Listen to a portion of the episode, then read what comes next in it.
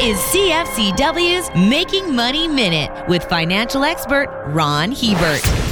Alberta should send a team of politicians and marketing executives on a junket to Norway to learn how that country is able to grow their fossil fuel industry yet stay in the good books with the green movement. Instead of fighting environmental change, Norwegians are using profits from the energy industry to fund green initiatives. For example, 54% of all new car sales in the country are now battery electric. Fighting climate change tooth and nail is not a battle Alberta can win. We need to figure out how to make the changes necessary to survive in a rapidly evolving world. The future economic viability of this province is depending on it. For more information, listen to our Making Money show hosted by Ron Hebert and Gord Whitehead at letsmakemoney.ca or cfcw.com.